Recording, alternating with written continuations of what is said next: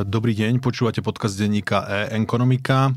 Ja som Ivan Haluza a mojim dnešným hostom je pán Peter Pavu, generálny riaditeľ doručovacej spoločnosti DPD, e, e, Direct Parcel Distribution, ktoré je súčasťou nadnárodnej skupiny Geopost.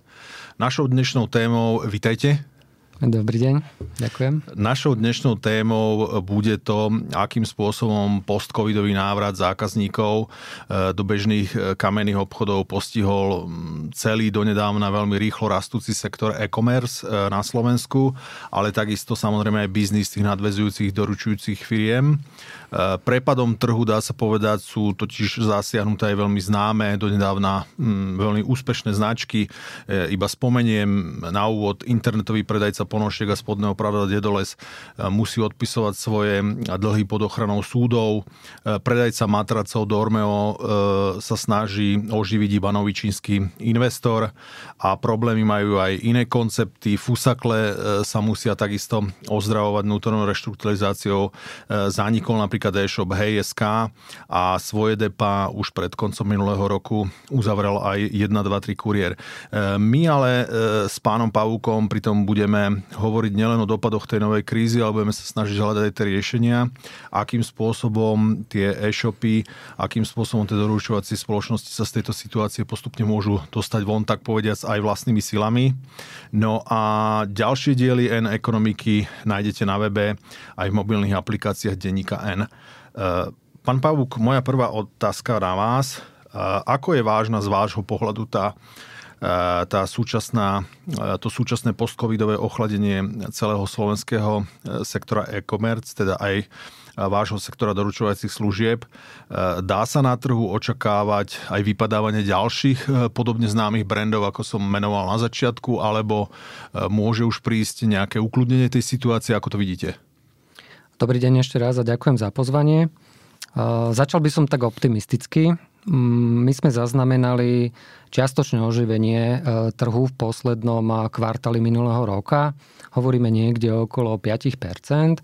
No to bolo ale málo na to, aby celý rok e, dopadol pozitívne a celý rok v tom e-commerce plus minus dopadol niekde na úrovni minus 4%. Čiže už druhý rok klesá.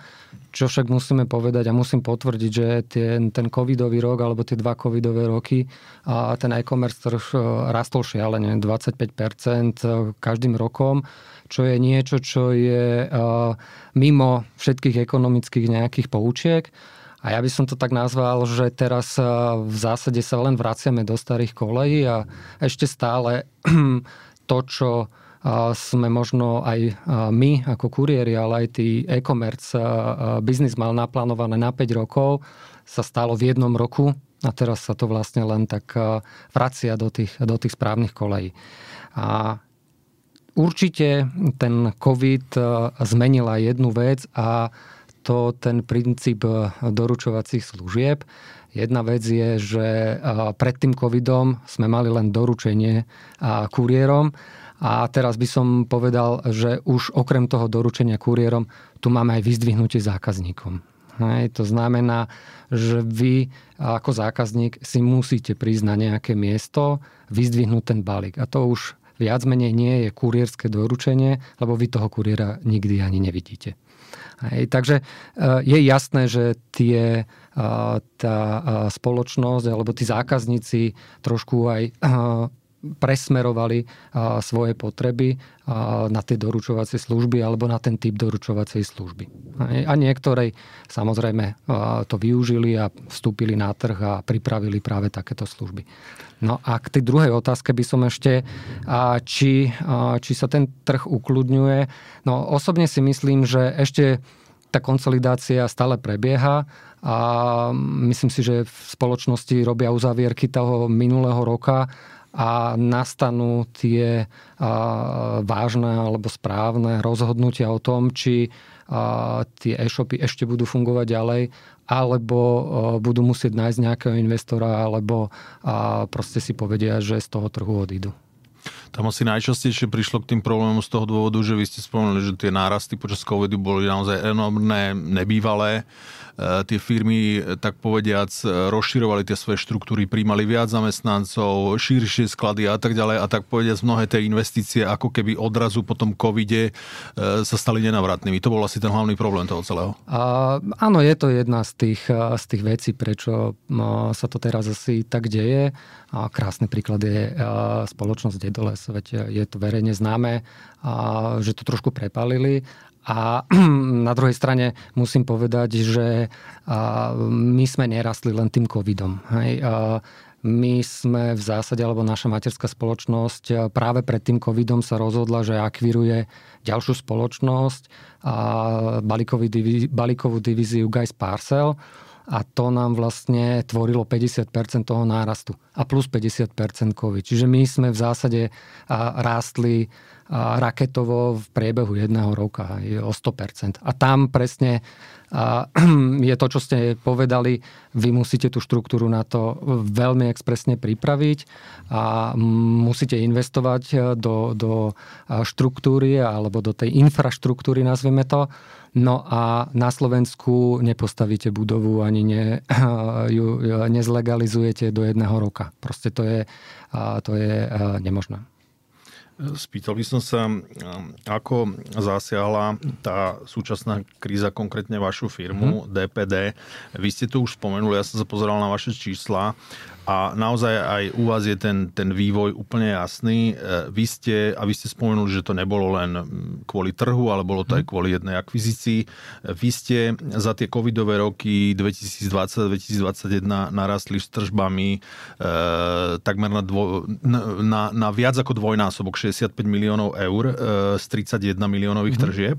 Ano. Ale už predvaní v roku 2022 tie vaše tržby mierne klesli na 62 miliónov, ale predovšetkým zmene do došlo k tomu, že ste sa zdl, by ste mali dlho zisky, uh-huh. ale výrazne sa vám pohoršil hospodársky výsledok. Už v roku 2002 zo zisku 3 miliónov eur ste spadli pred Vani do straty vyše 800 tisíc eur. E, bol to, bol to predovšetkým, bolo to, to prejavenie tej krízy?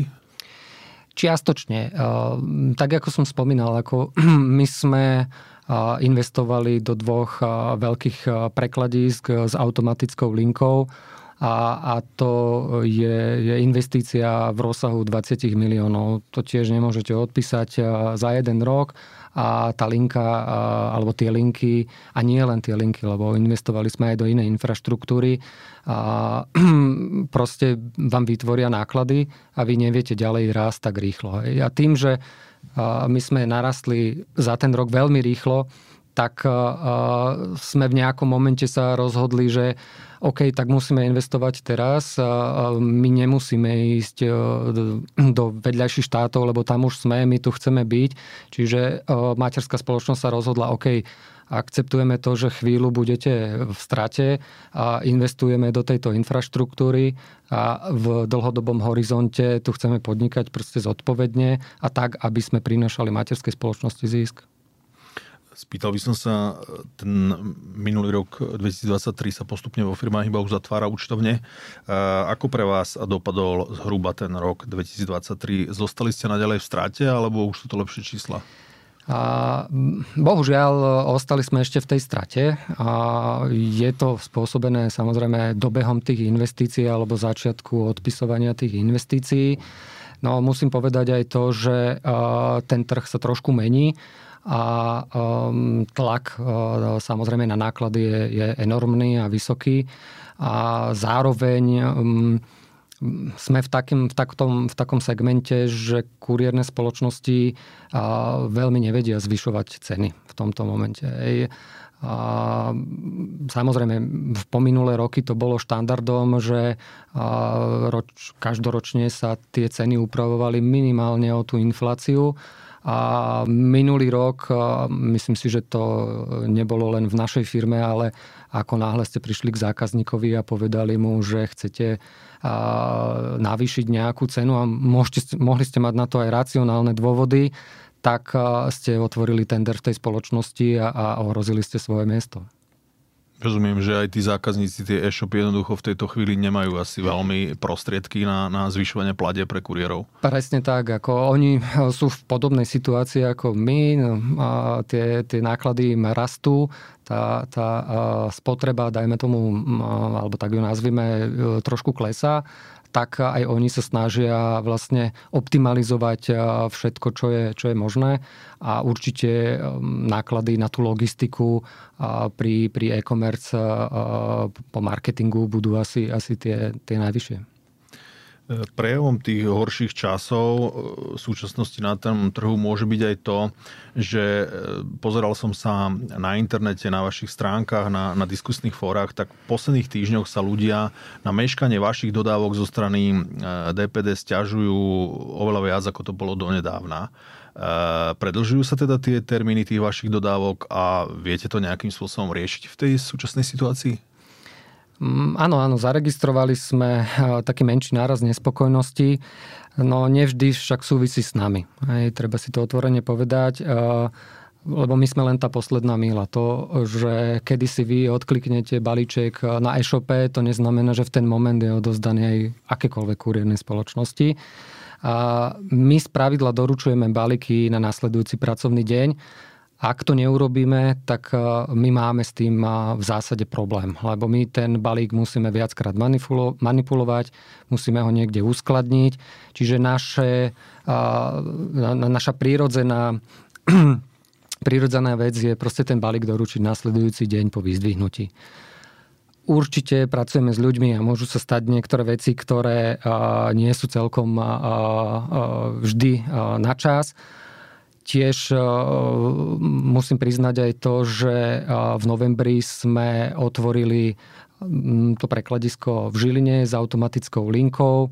Bolo druhé, tak sme si mysleli, že tie procesy máme vymaknuté ale stalo sa to, čo sme neočakávali s tým nárastom objemu na dvojnásobné čísla a s nejakými e, odchylkami v tom procese sa nám stalo to, že sme proste nevedeli tie balíky doručiť následujúci pracovný deň do toho e, trediaceho strediska, ktoré e, ten balík doručí tomu koncovému zákazníkovi.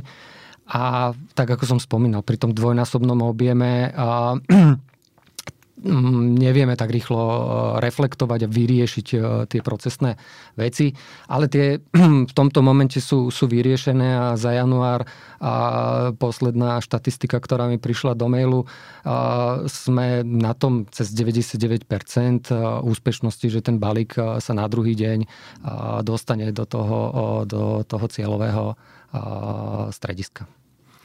Spýtam sa, môže byť za tým meškaním vašich dodávok e, z konca minulého roka aj to, že zdá sa, ako keby ste spätne personálne zoštihlovali aj tú vašu firmu.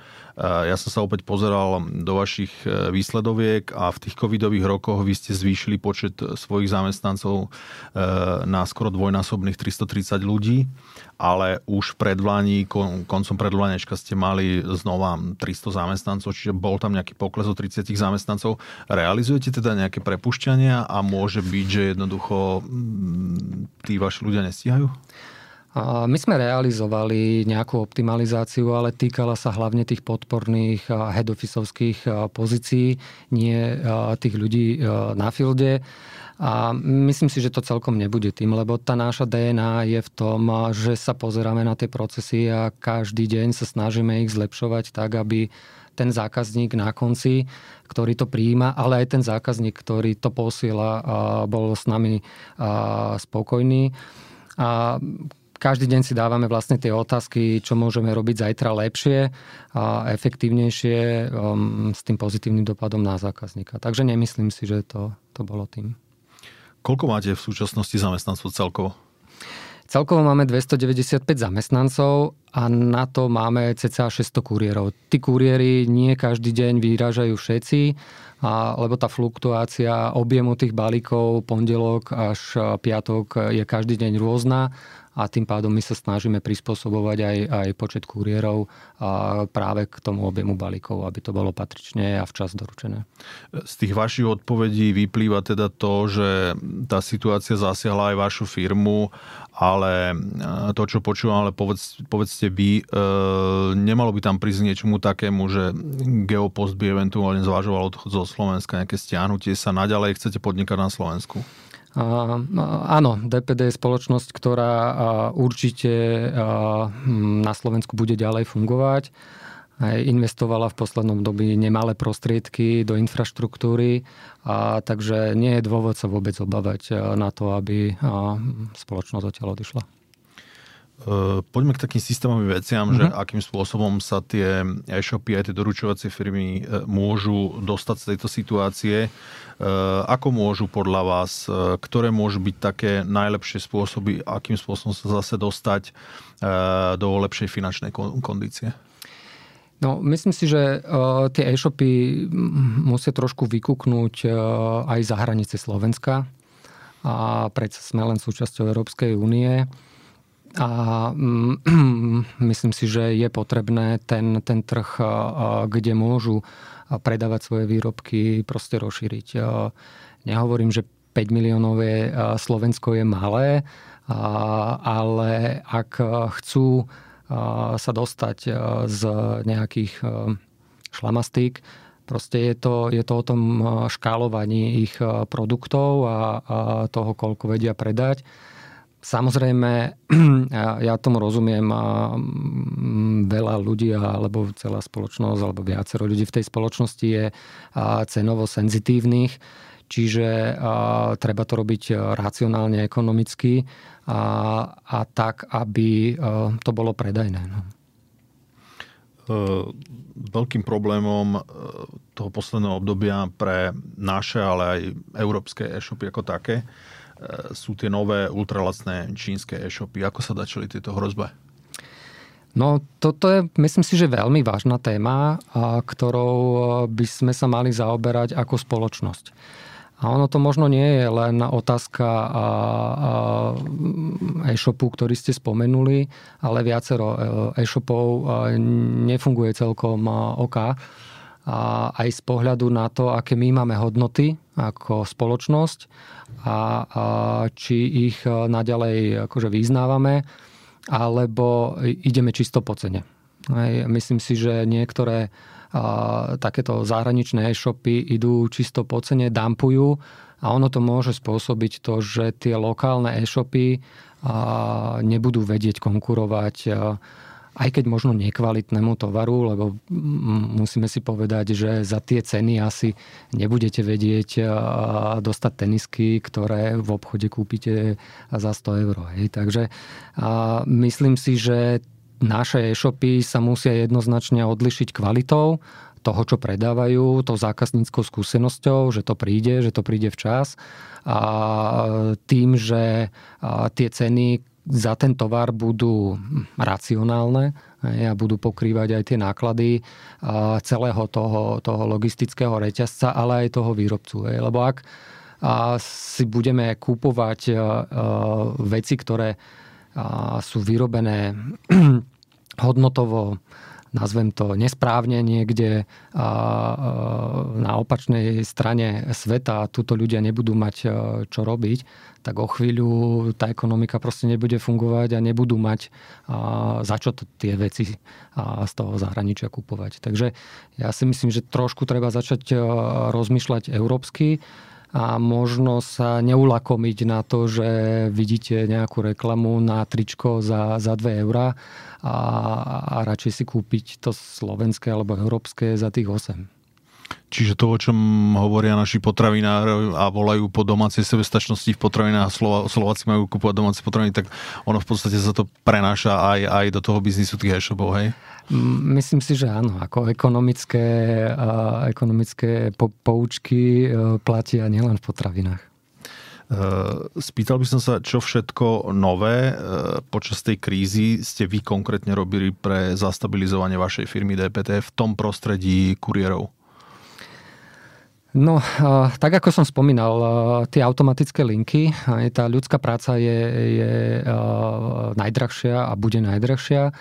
Takže e, snažíme sa hľadať, kde môžeme procesy automatizovať, či už e, právo pri tom prekladaní balíkov, ale takisto aj AI je vec, ktorá nám môže v práci pomôcť, čiže nejaký zákaznícky servis, zákaznícka skúsenosť, informácie, ktoré potrebujete získať instantne niekde na nejakej webovej aplikácii, tak za tým už nie je človek, ale už je tam nejaká AI, ktorá vie, kde sa má pozrieť a vie, čo vám má odpovedať.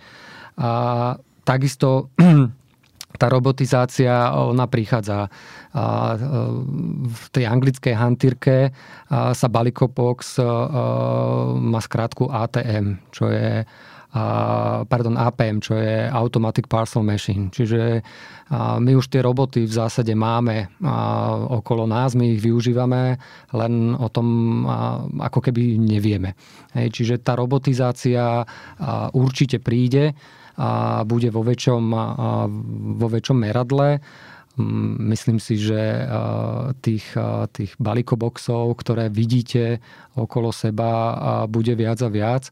A nie len to, myslím si, že v nejakom momente vám príde pred dvere aj nejaký malý robot ako autonómne vozidlo a, a vy si vlastne na základe toho, že sa identifikujete z toho vozidielka a balík vyberiete a, a vozidlo pokračuje ďalej v svojej práci. Takže a my určite ako spoločnosť, e, nie len DPD na Slovensku, ale ako Geopost ako taký, určite pôjde e, s týmto smerom, aby sme veci automatizovali, optimalizovali, zjednodušovali a boli aby tá zákaznícka skúsenosť e, bola, bola dobrá aby tí ľudia tomu rozumeli, samozrejme, a, a mali dobrú skúsenosť. Ten vozík za našimi dverami, to sa zhruba o koľkých rokoch bavíme? No a dôležitá je slovenská legislatíva. A v realite v Estonsku už naša spoločnosť také vozíky prevádzkuje, lebo jej to legislatíva umožňuje. Hej. Na Slovensku toto zatiaľ legislatíva neumožňuje, tak ako vám neumožňuje doručovanie dronmi. Hej, a to zase máme napríklad vo Francúzsku, kde už e, dronmi balíky do odľahlých e, e, oblastí bez problémov doručujeme. Čiže um, myslím si, že tým, že sme súčasťou Európskej únie a niektoré veci proste budeme musieť prebrať, lebo sme súčasťou nejakého spoločenstva, ktoré niekam smeruje, tak myslím si, že to je otázka takých, no ok, budem optimista ako na začiatku rozhovoru troch až 5 rokov. Mhm. Keď sme už pri týchto inováciách, e, keď sa bavíme o tej budúcnosti toho, toho biznisu doručovania, okrem toho, čo ste hovorili, e, čo ešte môžu eventuálne zákazníci čakať o v tom strednodobom horizonte zhruba o 5, možno o 10 rokov, kam sa tie služby posunú? Um, Keby som vedel tak eh, na toto odpovedať, eh, tak, eh, tak bol by som veľmi rád, lebo som si tak uvedomil, že v spoločnosti DPD som 22 rokov. Za tých 22 rokov ten biznis sa zmenil možno tak rýchlo že, a, a tak veľa, že to keby ste mi na začiatku povedali, čo budeme robiť teraz, tak vám neuverím. Myslím si, že a od tých 5 rokov to zase bude diametrálne odlišné.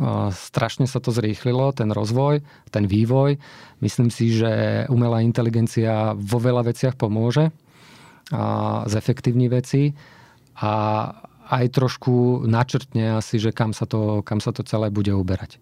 Určite to budú nejaké autonómne vozidlá, drony, a určite to budú e, roboty typu e, balikoboxov, ktoré už máme teraz. Myslím si, že e, tie balikoboxy budú časom aj na potraviny a bude tam nejaká udržiavaná teplota, aby ste si tam mohli možno poslať aj lieky a, a podobné veci. Čiže určite tam ostane samozrejme aj tá, tá ľudská kurierská činnosť, ale tá bude asi drahšia, alebo predsa len a tú mašinu môžete vyťažiť oveľa viacej ako, ako človeka. A um, určite to bude o marketingu. Toľko k našej dnešnej téme. Generálny riaditeľ doručovacej spoločnosti DPD, pán Peter Pavúk. Ďakujem za rozhovor. Ďakujem veľmi pekne. A s vami ostatnými sa budeme tešiť zase na budúce pri ďalších zaujímavých ekonomických a biznisových témach a ekonomiky. Do počutia. Do počutia.